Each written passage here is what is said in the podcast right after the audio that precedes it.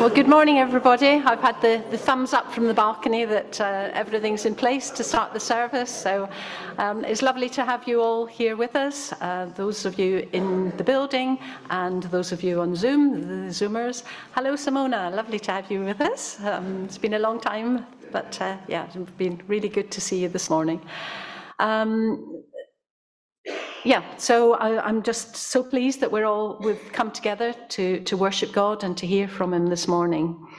Um, there are a, a few notices. Um, one is about well, next week we have an all age service. It, it does say it's an all age harvest service. It's not, not quite.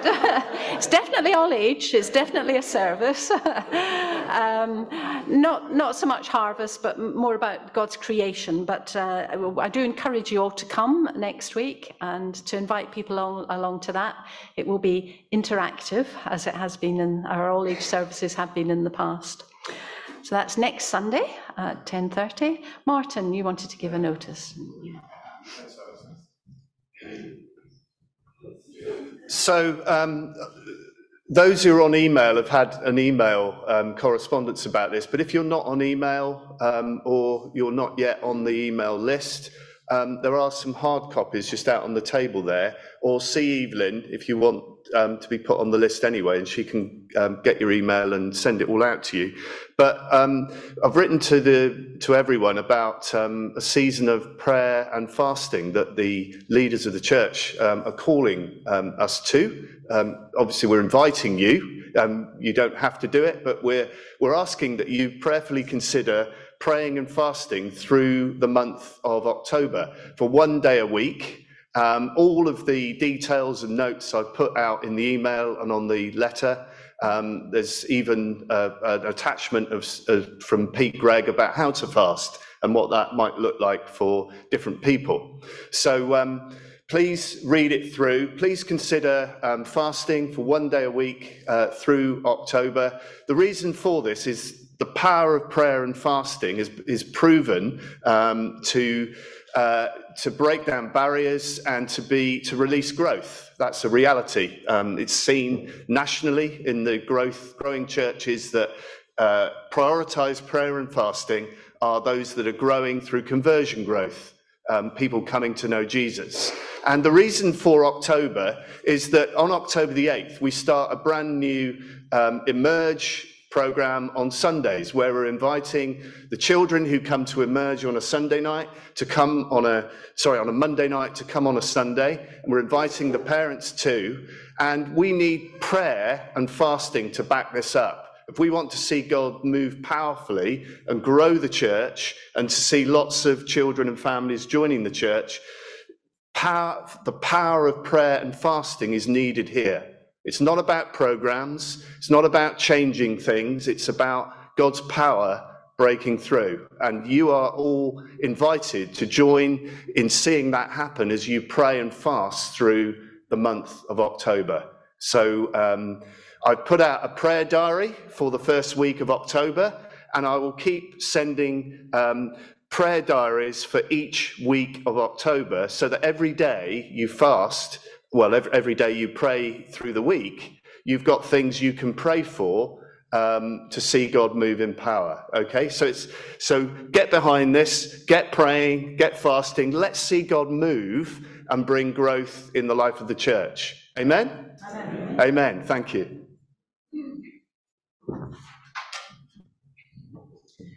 Thank you, Martin. Uh, what it? it says the prayer of a righteous man accomplishes much. That's uh, good. And of course, we know that we're not righteous in our own strength, but in the strength of God. Let me pray. Heavenly Father, we thank you that we are able to gather here this morning in openness and, and safety to come and worship you. And we ask, Lord, that you will be present with us. We ask that your Holy Spirit will be present, that he will draw from us the worship that, uh, that you deserve, only you deserve, and that uh, He will speak into our hearts that we might hear from you. And uh, yeah, we, we just ask, Lord, that you are with us this morning in our worship and in our hearing, in, in the, the word, in every aspect of this service. In Jesus' name we ask. Amen. Well, this is our harvest service. Um, we, we don't take in produce, but we'll be hearing later about the work of BMS in Uganda. And uh, there's an opportunity to give financially to all that, towards that work. Um, but of course, it does make us think about God and His love for, uh, for us, His provision for us, for all that He's done for us. And uh, well, let's sing, it, it, worship, sung worship to our God, um, our glorious King, the God who has given us so much. Thank you. Thank you.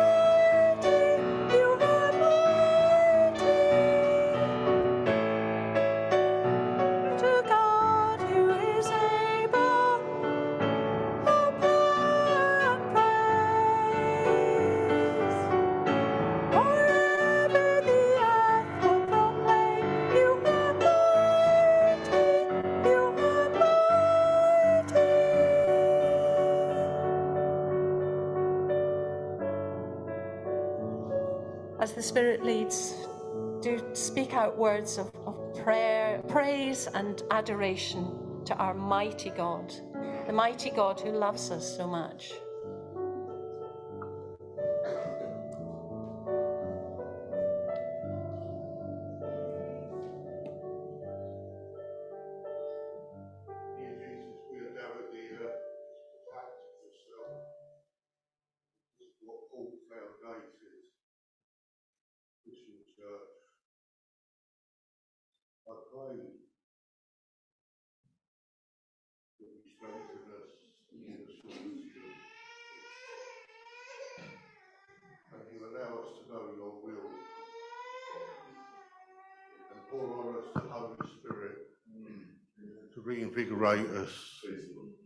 Allow us your will that we may serve it.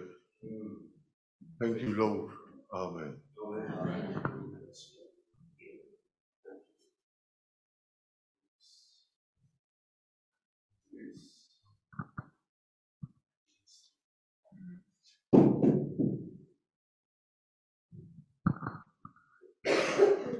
One Sabbath, Jesus was invited to dine with a ruler who was a Pharisee.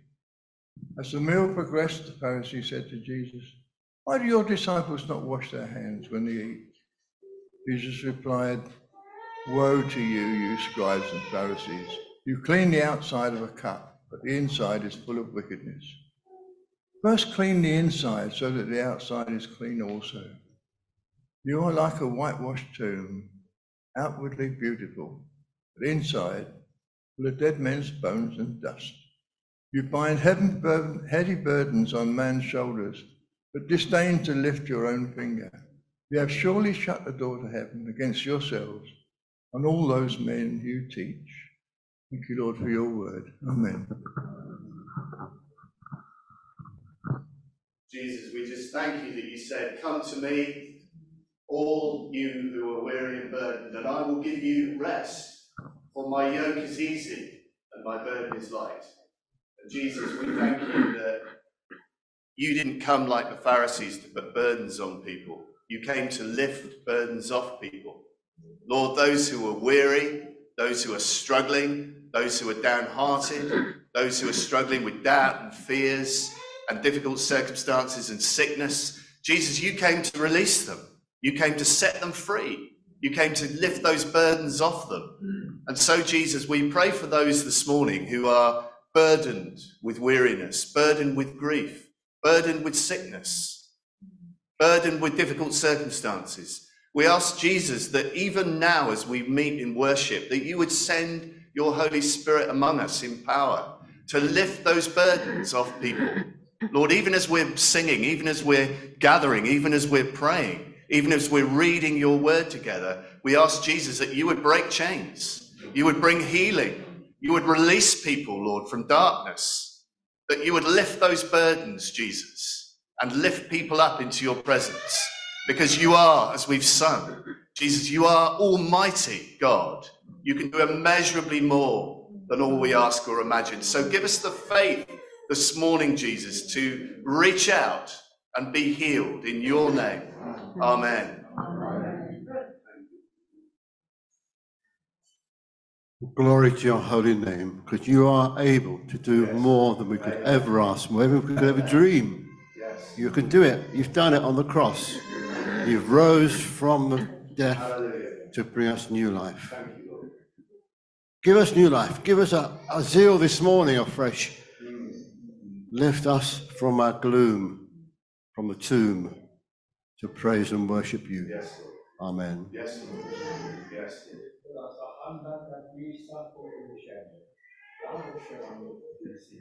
Kiara shahando kodusi, kodusi ki shahanda radiki, la roshendo, la roshendo koduso kotidiende, caro sharare.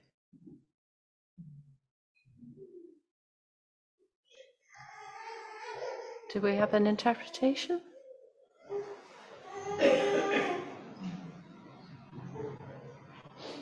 Leaders, I call you to draw near to me. It is because I want to be your strength. I want to be the power within your life. I want my Holy Spirit to have free ways within your spirit, that you may be led by me, that you will hear my voice saying, This is the way, and you will go my way, and you will not go your way, because my way is much better than your way, and you will enjoy going my way. Thank you, Lord. Amen. Praise you, Lord, because you came. You came that we would be saved by grace through faith, not by works, not by rules and codes of moral behavior. Yes, Lord, we have our, our commandments, but they are for our benefit. And they're given to us in love. And you've given us the power of the Holy Spirit, Lord, that will help us to live the life that you would like us to live, to follow that moral code. But it's through faith, Lord. It's through faith. It's by the sacrifice of Christ on the cross that we are saved, Lord. That is why we're here today. Let that message go out into the world, Lord, that they would look at your church and see sinners saved by grace, not righteous, self righteous, holy individuals obeying some moral code. Let them see you, Lord, not us. Mm-hmm. Amen. Well, glory be to you, Father God. Your love never ends. it keeps on loving and loving and loving. Yes. Pour out your love this morning, we pray. Amen. Amen. Amen.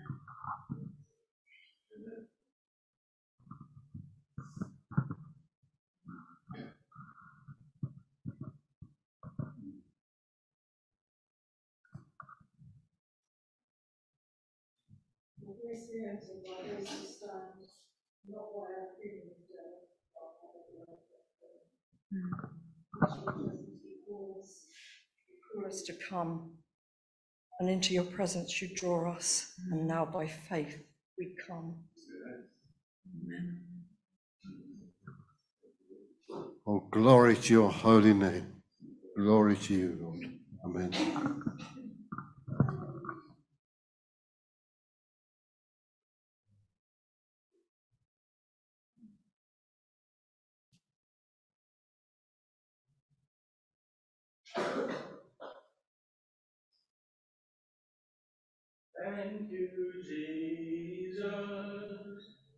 Thank you, Jesus. Thank you, Lord,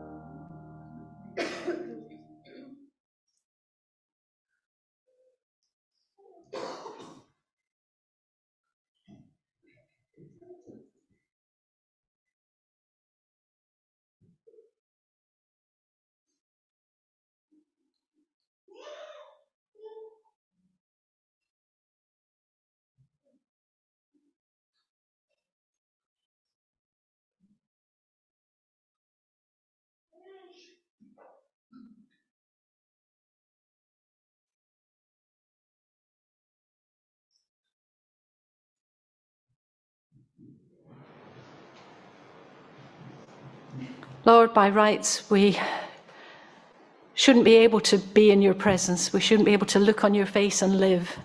And yet, the wonder of it all is that you call us into your presence, you draw us into your presence, not because we deserve it, not because we are righteous, but because of what Jesus has done. And our hearts are just full of thanksgiving. And if they're not, they should be. Thanksgiving to you, Jesus, for your death on the cross. Amen.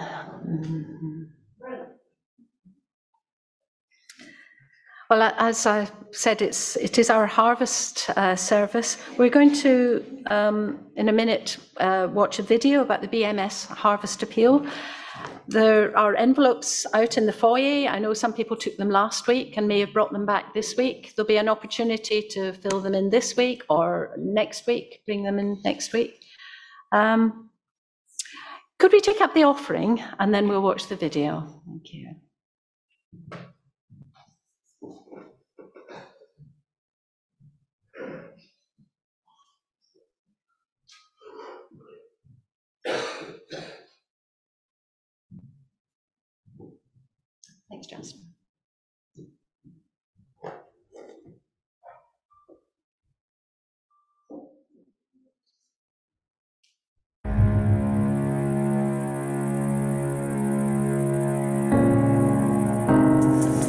I'm Genesis Achai.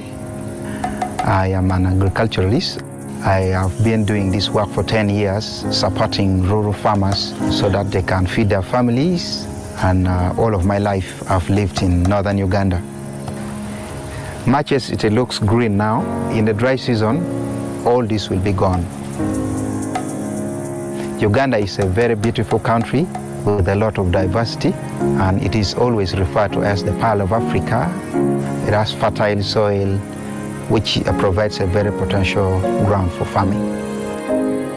I lived during the civil war in Uganda, and uh, it was very frightening. Uh, I remember in my school, we would uh, sleep with windows open, and we would put our shoes on just in case the rebel would come to abduct the students. So you could go through the window and try to escape from them, and that is how our life would be. During the war, people were living in internally displaced camp. The generation that were born during that time did not learn how to grow crops, so that knowledge was lost. And also with the climate change, the rainfall is very erratic and people don't know when to plant their seeds in the soil. We lost a number of people in northeastern Uganda due to famine uh, because of crop failure. That was very serious because that used not to happen. Uh, the situation is heartbreaking and is affecting a number of people like Barbara. I am a widow and I live with my parents and 11 children. Four of them are my own, but I also look after my sister's children after they got remarried. It is difficult to sustain the number of people living here, and my parents are elderly, so most of the responsibility falls on me. But I like sharing with the children. When we cook food, we sit down and we share. We tell stories. I really like that. My heaviest challenge is raising the money for school fees. Sometimes the children will be sent home from school because I did not have the money, so I was really worried. Another challenge is rainfall, especially last year. There was a prolonged dry spell, and I suffered crop failure that greatly affected our production in the first season. There is the big difference in farming compared to when I was young and growing up. It is very unreliable. But if I don't farm, I have nowhere to get food. So that is how I get motivated to keep on working hard. JLH has been supporting Barbara for the last two years. Field staff trained her on basic agricultural practices. She's provided with seedlings that she has been planting. We were trained on a lot of different vegetable productions, and most importantly, we were very happy when we received the seeds because some people are not able to buy them. I also learned the correct time for planting watermelons and all the other vegetables through the training. When I plant my crops in the field and I see they're growing well, I feel happy and hopeful for what will come. I believe that in the next two years, Barbara will become a model farmer and people will come to learn from her. We help people in a holistic way and we share our faith and joy in Jesus Christ. And this year, we invite you with us in a very special initiative to help farmers called Chakcham, that means good harvest. We have been taught in the church that when crops are harvested, we should bulk them together and sell them as one through our brothers in Chekcham. We are very hopeful because while other companies come with very low prices and force you to sell at their price, now Chekcham always gives us the best price in the market. Next year, I am planning to grow a lot of onions, and I'm very confident because of the training. Now I feel very happy, but I want to do it even better than what we see now. This harvest, BMS and our local partner JLH will be doing all we can to support farmers in need. A gift of 12 pounds could enable a farmer like Barbara to safely store and sell their crops through Check Cham. Please give what you can today.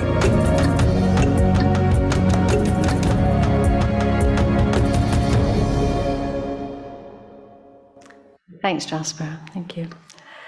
Well, it's time for the, the children to go to their groups now.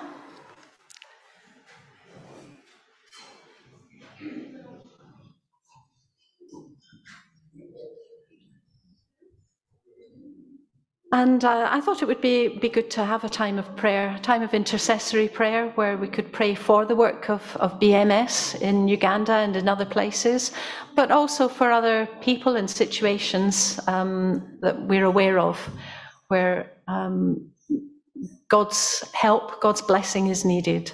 So as you feel led, again, um, let's uh, bring our intercessory prayers to, to God.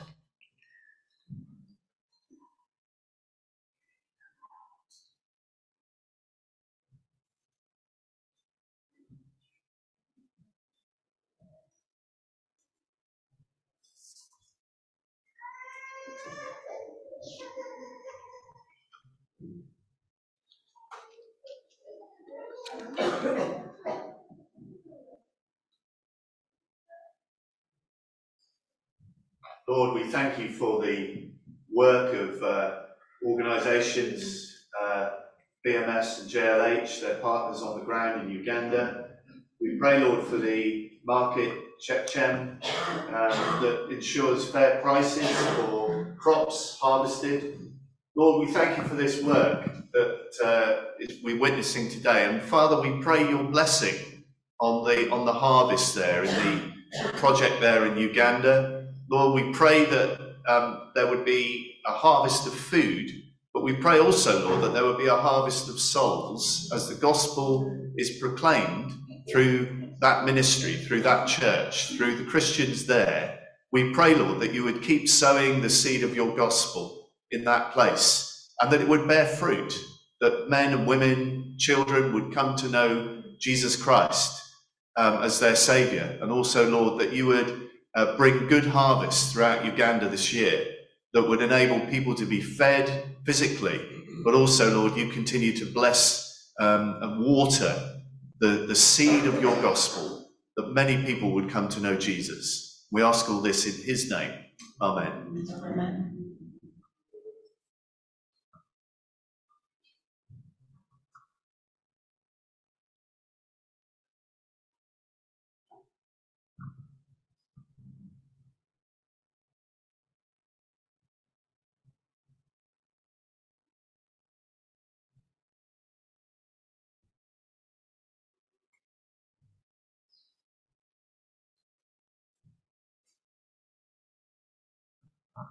Father, I lift Tony's school to trust to you know, good circumstances, Lord. That uh, through these circumstances uh, she and her partner and little boy may come to know you, Lord.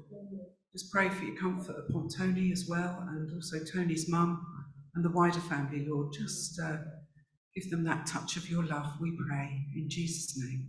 Amen. Amen.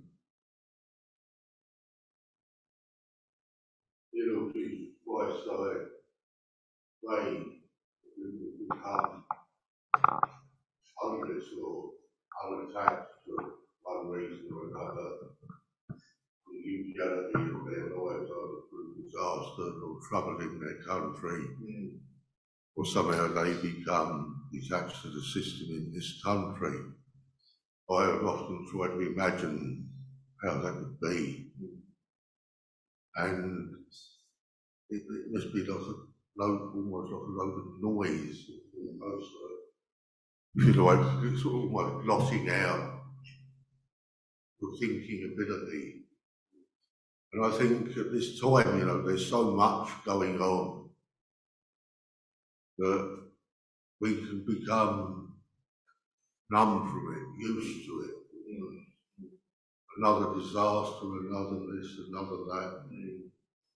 And I pray that you, you, you help us. Those of us, you know, that, that, that have really the luxury of, of uh, being able to go home. And these people don't. The luxury of, like I do, I know that when I go home, I've got food in the fridge. And, and, and, you know, the luxury of, of, of being settled. And I pray that these people, you know, can become settled both abroad and at home. Yes. And when they settle, to leave their lives, they will live their lives where they are in peace. Lord. Mm. Amen. Amen. I uh, just really want to pray on that.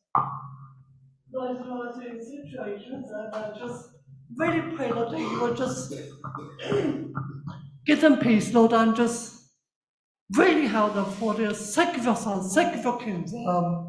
And just really pray for my friend Sarah, um, um, who is desperately needs of operation on her keyhole surgery on her tummy, Lord, bless her, Lord.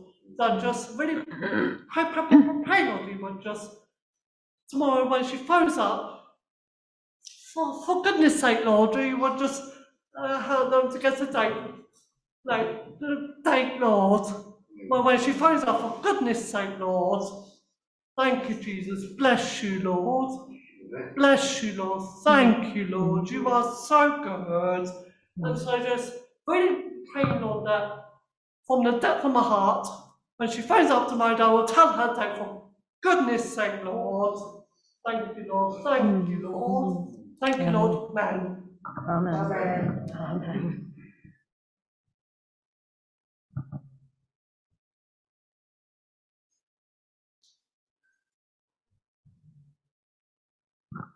Father God, we just pray for leaders of nations, whether they be prime ministers, presidents, kings, queens, whatever their role. Father, we pray that you would give them your wisdom, that somehow, even if they don't know you, that through your spirit you will influence their decisions. Oh, Father God, they have such responsibility for your world, your creation, and for all your people. So, Lord, we just pray that through your Holy Spirit you will be with them and that you will guide them in the decisions that they make. We ask in Jesus' name. Amen. Father, we do cry out to you for situations all over the world that have touched our hearts, Lord, when we see those um, suffering the effects, effects of floods and earthquakes and war, and it just seems never ending.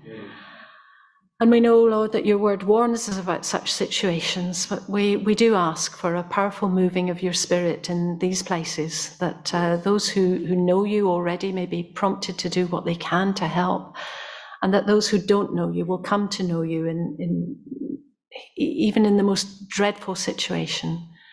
Lord, you are sovereign. You can work in just great, great miracles, and we ask that you would do that, Lord.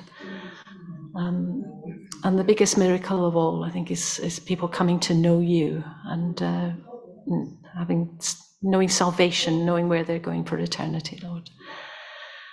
And uh, yeah, on a happier note, we're surrounded by evidence of the wedding that took place here on Friday, and we do ask for your blessing on Chloe and James as they are beginning their married life together, Lord. And uh, the wonderful prayers that were prayed over them on Friday, that they might make you the centre of their lives. And we, we echo that, that prayer, Lord, that uh, you will be with them in, in their, their marriage. We thank you for all that you've given us. We ask for your blessing on the offering that's coming, the, the funds that are coming into this church, and the gifts that have been given to BMS, Lord. May you bless them and use them. Amen. The reading that we have this morning is Luke chapter 11 from verses 37 to verse 54. And uh, yeah, we have a, another meal with another Pharisee. When Jesus had finished speaking, a Pharisee invited him to eat with him. So he went in and reclined at the table. But the Pharisee, noticing that Jesus did not wash first before the meal, was surprised. Then the Lord said to him, Now then, you Pharisees clean the outside of the cup and dish, but inside you're full of greed and wickedness. You foolish people, did not the one who made the outside make the inside also? But give what is inside the dish to the poor, and everything will be clean for you. Woe to you, Pharisees, because you give God a tenth of your mint, rue, and all other kinds of garden herbs, but you neglect justice and the love of God. You should have practiced the latter without leaving the former undone. Woe to you, Pharisees, because you love the most important seats in the synagogues and greetings in the marketplaces. Woe to you, because you are like unmarked graves, which men walk over without knowing it.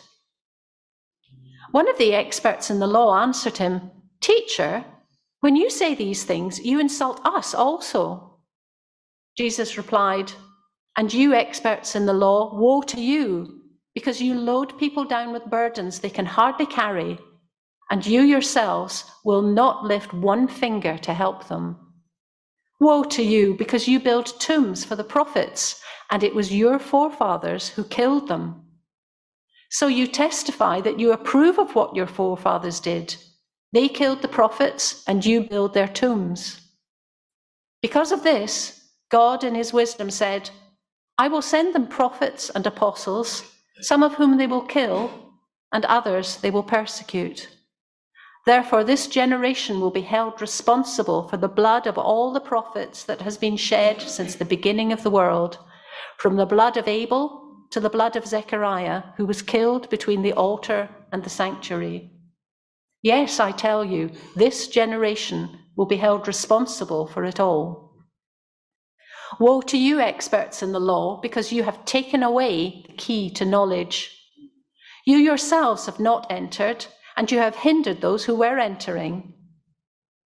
When Jesus left there, the Pharisees and the teachers of the law began to oppose him fiercely and to besiege him with questions, waiting to catch him in something he might say. Father God, these can't have been easy words for the Pharisees and the teachers of the law to hear, and they may be uncomfortable words for us too. Just pray, Lord, that uh, your Spirit will be with us now as we hear for uh, what Martin has to say. Would you bless him? Would you take um, the preparation that he has made and speak to us, Lord, um, in your words, that we might hear from you and that we might put into practice what you're saying to each one of us. In Jesus' name we ask. Amen.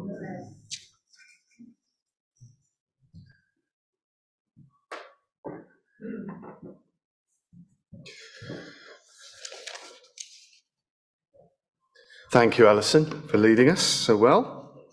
Um, I want to speak today about how to avoid the sin of um, hypocrisy.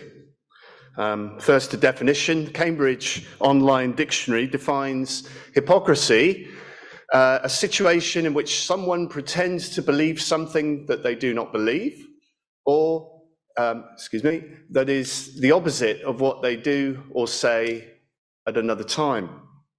And the Cambridge Dictionary give an example of this. Um, quote, her strangest criticism was reserved for the Prime Minister whom she accused of nauseating hypocrisy, as if that would ever happen. The Greek word for hypocrisy in the New Testament is hypocrisis, and it means acting on a stage. In the Greek theatre, actors would play more than one role by going off stage, grabbing a mask for each character that they played. In other words, they pretended to be someone who they weren't using a mask. And this is exactly what the religious leaders in Jesus' day were doing. They were playing a role, they were putting on masks. And no one had harsher words when speaking directly to the Pharisees and teachers of the law than Jesus did. Kevin DeYoung defines hypocrisy in the Bible in this way quote, hypocrisy is the gap between someone's public persona and private character. Hypocrisy is the failure to practice what you preach. Hypocrisy is appearing outwardly righteous to others while being full of uncleanness and self indulgence. The passage teaches us three ways to avoid the sin of hypocrisy.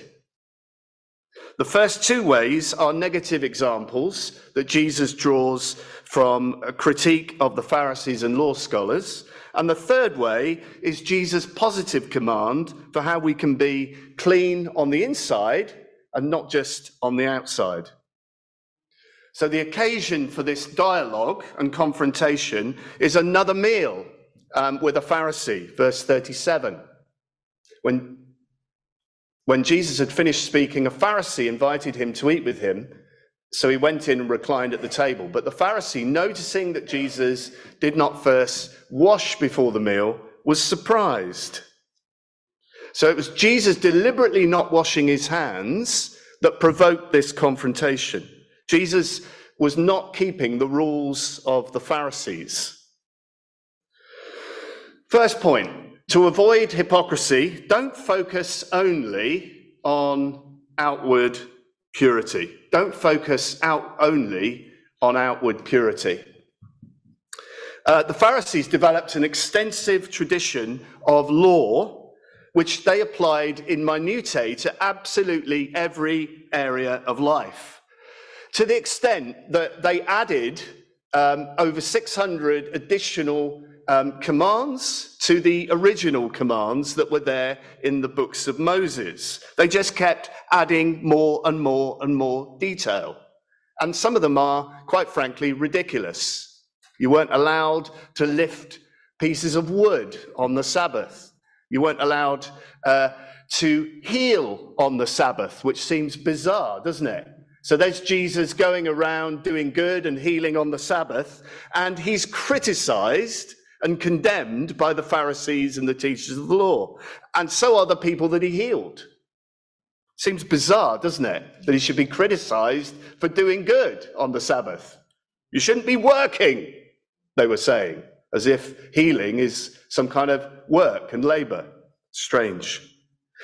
They missed the crucial significance that it's not about what we do on the outside that counts, it's about the state of our inside.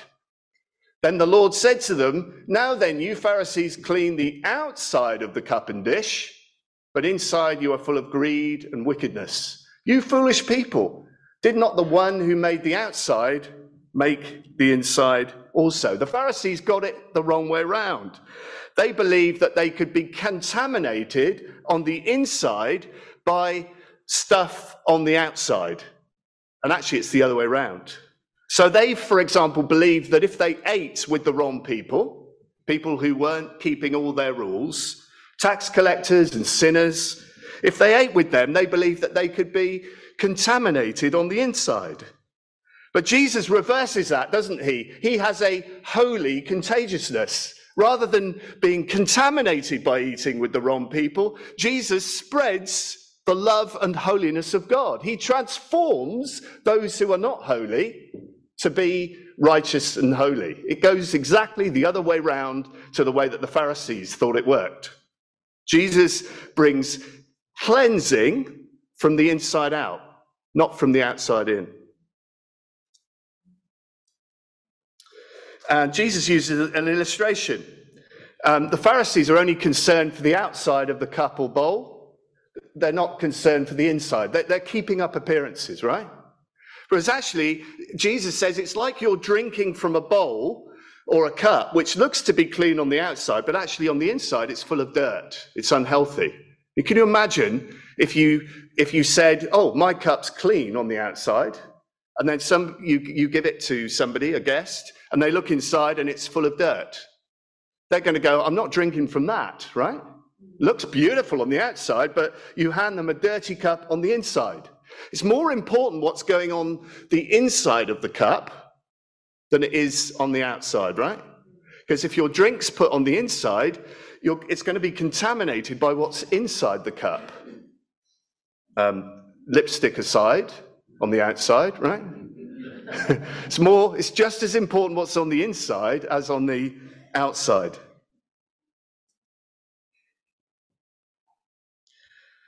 Make sure the dish or cup of your life is clean from the inside out. Um, Jesus is more interested in what's inside you than he is what you look like on the outside, which is kind of good news, isn't it, for most of us? Amen? so, when we're baptized underwater by full immersion, that's a symbol on the outside of an inward cleansing, isn't it? That's a sign that we've been washed by Jesus on the inside. We've had a bath, we are clean. But Jesus did use foot washing as an illustration of staying clean, didn't he? Do you remember? Peter said to Jesus, Look, don't just wash my feet, wash my whole body. And Jesus said to Peter, Those who've had a bath don't need to keep having a bath. Right? Yeah. Otherwise, you know, you'd, you'd say, Well, I've been baptized, but I should be baptized again. I need another full bath. No, you don't need to keep being baptized. You've come to faith. You've been cleansed on the inside, symbolized on the, on the outside by baptism. You don't need to keep being baptized, right? Yeah. But we do pick up dirt from the journey of faith, right? So Jesus washed the feet of his disciples because when they used to walk between houses, there was lots of dust and dirt and other things on the road, other nasties, right? Nobody going cleaning up after the horses, right? Yeah. And so people's feet and hands would be dirty when they reached someone's house. So it was the duty of the slave to wash their feet. They didn't need to have a bath, right? No one's going to say, Have you showered before the meal? They'd already bathed or showered, right? But they did need to have their feet washed. And it's like that for us as Christians. We pick up dirt on our hands and feet along the way. We don't need another bath. We've been washed clean by Jesus. But we do pick up impurities along the way, which is why Jesus washed the feet of his disciples. So we do need to confess our sin every day and be washed clean of the impurities that we pick up every day, don't we? That's why confession of sin is so important. Don't need a bath, but you do need your feet washed and your hands washed through confession, right? Jesus rebuked the focus of the Pharisees on outward purity by giving them three woes. Sometimes we joke, we say, Woe is me, don't we? Well, a woe is a warning or a curse from God that if you persist on this course of sin, bad things are going to happen. God's judgment will come upon you. The first woe Jesus pronounced was about tithing, verse 42. Woe to you, Pharisees, because you give a tenth of your mint, rue, and all other kinds of garden herbs. Um, we'd be in trouble here because we don't have any of these. Some of you do. Some of you are those annoying people that when Jamie Oliver goes and says, You need to get some mint from the garden, you've got it in the garden. And you brush your hand over the beautiful herbs and you go, Oh, beautiful. Well, those other plebs like me who go to the cupboard and you get out your spices in a little plastic pot. All sad plastic pots because you haven't got the skill or the time or the energy or the de- desire to grow the herbs yourself. But that's not you, that's me. And Jesus critiqued the Pharisees, because they had made the law so ridiculously detailed and, and they, they were measuring on the minors, right? Jesus isn't interested whether they tithe a tenth of their mint, rue, and cumin, right? Don't care. It's the principle of the, the heart of love and justice behind tithing. Jesus says, don't neglect tithing but don't make it into a minutiae of rules. You undo all the good of tithing. Nonsense. Tithe But don't go down to the minutiae of herbs. Tithe generously from the heart with a heart of love and justice. They get it all the wrong way round, don't they? They major on the minors. Are we people then who love God and are concerned to give to the BMS appeal, not because we're trying to impress other people or feel better about ourselves. Let it come from a heart of generosity and love and a desire for God's justice, right? Whether you give big amounts or small amounts, let it be given with a heart that's undivided and pure. The second woe Jesus pronounced on the Pharisee was their love of self importance. Verse 43 Woe to you, Pharisees, because you love the most important seats in the synagogue and greetings in the marketplace. They wanted the seats that were elevated and separate from the congregation. Um, and the warning to us is clear don't seek in honor, self importance from positions of serving in the church or wherever you are. Don't serve to get noticed or to get honored or to bolster your own sense of power or self importance. Our motivation for serving should always be I love the Lord. This is my act of gratitude and service because of his mercy to me in the cross. That's the only proper motivation for service. It's not about us, it's about Christ, the audience of one, right? The third woe Jesus pronounced was verse 44 Woe to you because you are like unmarked graves, which men walk over without knowing it. Contact with a grave made someone unclean for seven days, and so grave sites were clearly marked, so people didn't accidentally walk over them without knowing it. And like an invisible grave, no one realized that they'd been defiled from contact with the Pharisees until it was too late. They were like unmarked graves. You'd walk over them and be defiled. In other words, the Pharisees brought not life and mercy and love and forgiveness to people. They're like unmarked graves that you walk over and get defiled from. They bring death, not life. They bring burden, not joy and release. Um, if we're all about our own self promotion and power and status, we're not going to bring life to other people, are we? Are we? but if we're, if we're serving out of a love for Jesus, we're going to bring life to others. Second point to avoid hypocrisy, don't put unnecessary burdens on others. An expert in the Jewish law spoke up in defense of the Pharisee. He's offended by Jesus, right? Teacher, when you say these things, you insult us as well. This then resulted in three further woes on the teachers of the law. so the Pharisees have just got it, and now the teachers of the law are going to get, get it. They weigh people down with the burdens of the law. Verse 46, here it is. And you experts in the law, woe to you, because you load people down with burdens they can hardly carry, and you yourselves will not lift a finger to help them. They kept adding more and more laws and detail and minutiae so that even those who are suffering with sickness, they oppose them being healed on the Sabbath. How ridiculous is that? They turned the law from a blessing to a curse, rejecting those who had heavy burdens to carry and stopping them from being healed or released or delivered because that was seen as work on the Sabbath. How ridiculous is that? How contrary to God's intention in the law is that? The law was there to set boundaries, to bring health and healing and wholeness and freedom to people, not to weigh them down.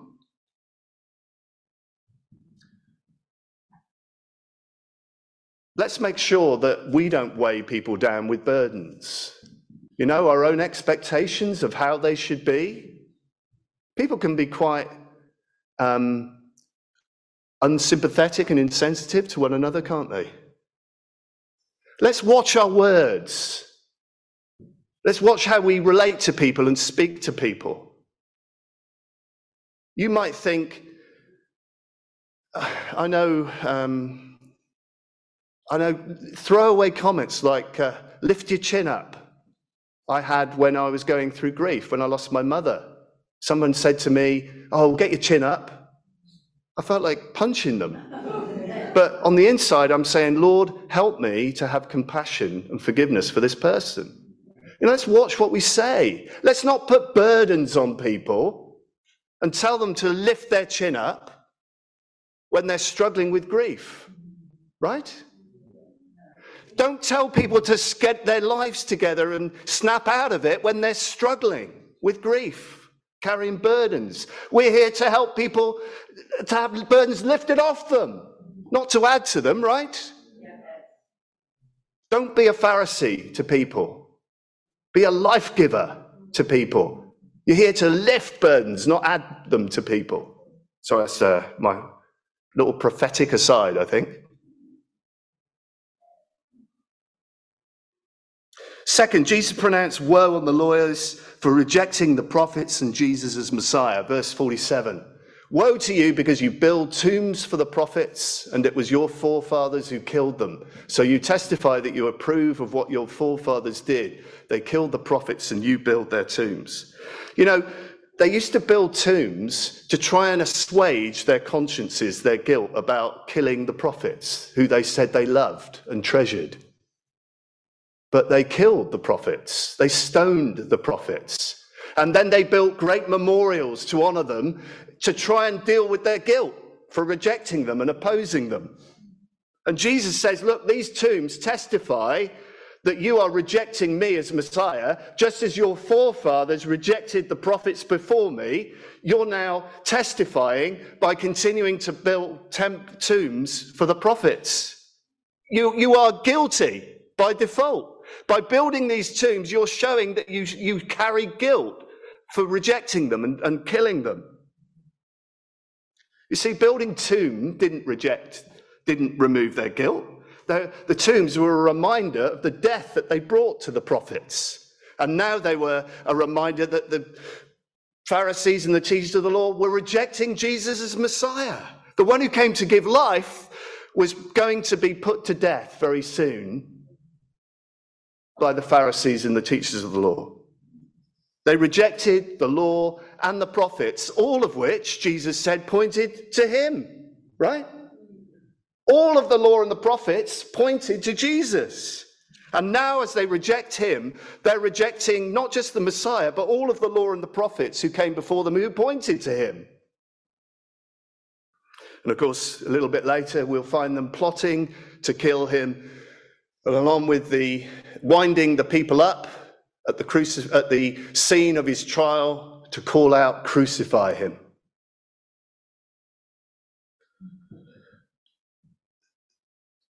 What's the application for us? Very simple. For those who are seeking faith, let's not put rules and regulations in their path that cause them to miss Jesus. You know, we have very subtle ways as, as, churches and Christians of missing the point, just like the Pharisees, right? You know, we invite people in, we bring guests and visitors in, and then we burden them with a whole set of rules and expectations. Well, if you're going to be part of this community, oh dear. No, we say to people, Jesus loves you. Jesus welcomes you. Jesus has given his life to forgive you. He accepts you just as you are, with all your problems, guilt, shame, sin. He loves you and he welcomes you so much that he gave his life on the cross for you. That's what we say. And when they come to faith, we then start saying, oh, yeah, by the way, now you've received the Holy Spirit, you can love God and keep his commands. But when people are not there, you don't load them down with condemnation and lists of rules and, oh, this is what we wear here, or this is what we don't wear here, this is how we behave here. Oh, dear. Oh. Do you think that for someone seeking Christ, that's going to enable them to make a journey to know and love Jesus? No way. Don't put burdens on people who are seeking Christ. Don't put burdens on them. Jesus didn't. We shouldn't. Don't put obstacles in the way of Jesus, the life giver, lest we weigh people down with more guilt and shame.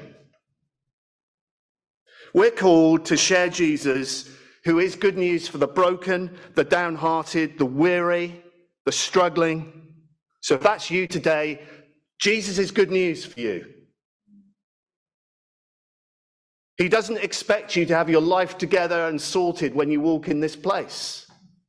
But he does say, Come to me, all you who are weary and burdened, and I will give you rest.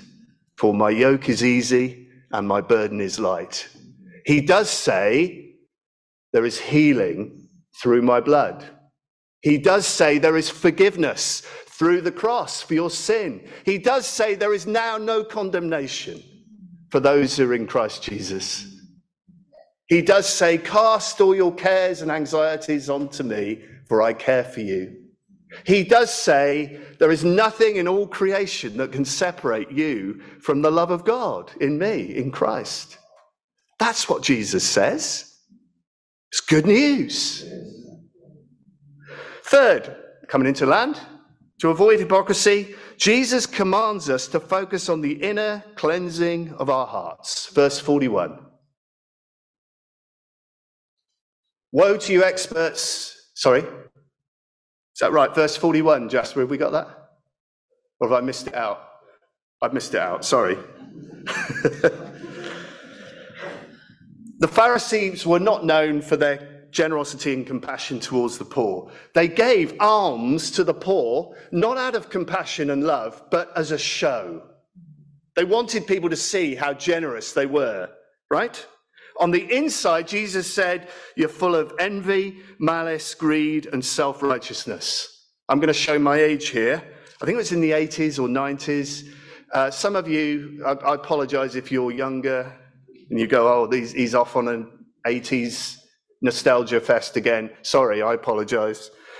Back in the 80s and 90s, there was a sitcom called Keeping Up Appearances with Hyacinth Bouquet. Her name really was Bucket, Mrs. Bucket, right? But she used to say, Lady of the House speaking, Mrs. Bouquet. And her life was a complete mess. It was chaos. But on the outside, she presented this kind of whitewashed tomb of being together, sorted out, Mrs. Bouquet, when really she was Mrs. Bucket with a life messier than yours and mine, right? Well, that's what the Pharisees were like. They projected this self image of having it all together and sorted out, and they were full on the inside of greed, self centeredness, self righteousness. Jesus says this the good man brings good things out of the good news, sorry, the good stored up in his heart. And the evil man brings evil things out of the evil stored up in his heart. For out of the overflow of his heart, his mouth speaks. So there's dirt on the inside,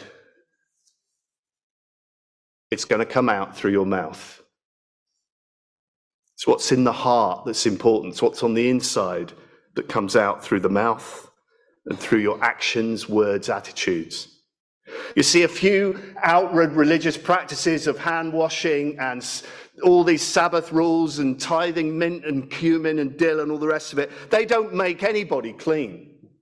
What makes someone clean is when they've been washed by Jesus, by faith, by grace alone, right? They, we are clean from the inside out through the death and forgiveness of Jesus Christ. When you've been washed clean on the inside, then you can do good on the outside, right? With a clean and undivided and pure heart. We need to make sure that we go on having hearts that are pure and undivided because our hearts get mixed motives, don't they, over time? They do. We start serving with mixed motives, self importance, self righteousness, a desire for power, approval, recognition. And we need God to constantly renew our hearts, don't we? Because our hearts do get hard. And we need them to be constantly softened by the work of the Spirit so that we're serving out of love and not a desire to be noticed or to have self importance.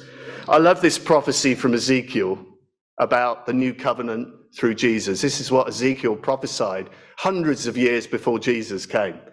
He said, I will give you a new heart and put a new spirit in you. I will remove from you your heart of stone and give you a heart of flesh.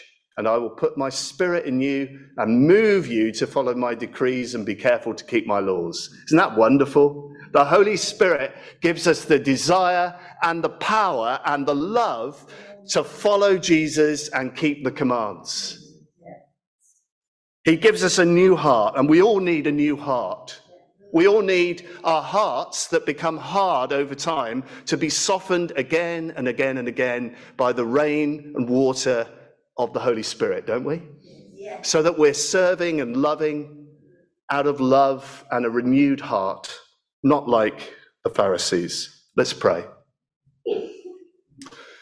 Holy Spirit, we confess before you today that sometimes our hearts do get hard, that sometimes we serve you and serve others with the wrong mixed motives, Lord. We're looking for recognition, affirmation, self importance, power, status.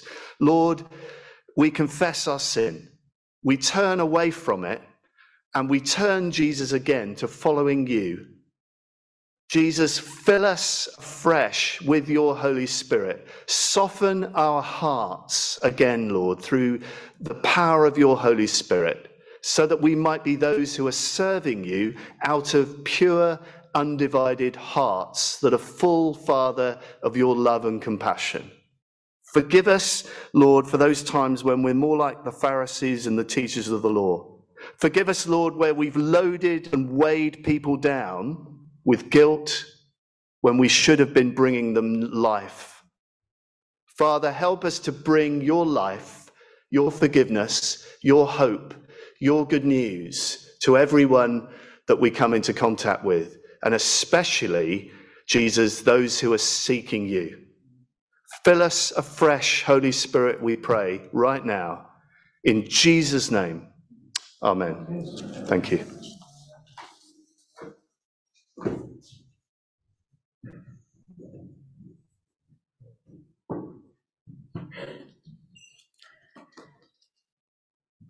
Well, we can't do any of this without the Holy Spirit, can we? And um, yeah, just continuing Martin's prayer to fill us with the Holy Spirit, we're going to sing. Um, uh, it's a prayer, really. Breathe on me, breath of God.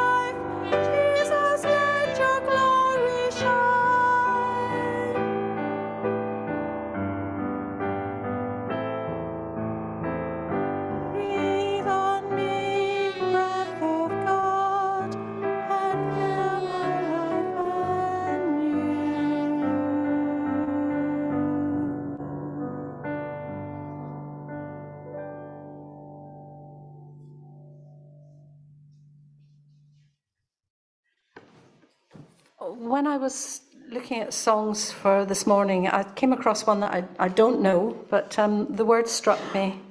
And uh, I suppose it's just saying the same thing again. When I fix my eyes on you, turning from all things untrue, you change me, Lord, from the inside out. You take the simple things I do, turn them into something new to glorify you from the inside out. So take my life as an offering. All that I am is yours alone. Holy Spirit, restore me. Lord, I bow before your throne. Every breath, every thought, Lord, take them and make them pure. Please captivate, please captivate me from the inside out. I'm thirsty, Lord, for more of you. Please take me and mold me, make me new from the inside out. From the inside out. You change me, Lord, from the inside out. Lord, I just pray that we will look to you to be changed from the inside out. Would you show us those times when we're in danger of being like the Pharisees? Would you enable us to, to turn to you, to plead with you for the, the filling of your Holy Spirit? And we know that you will do that because it's what you long to do, what you have promised to do. Please change us from the inside out, that what we show to the world may be, may be you, Lord. Not ourselves, not something that we're pretending to be, that we're not. Maybe show others Jesus. Amen.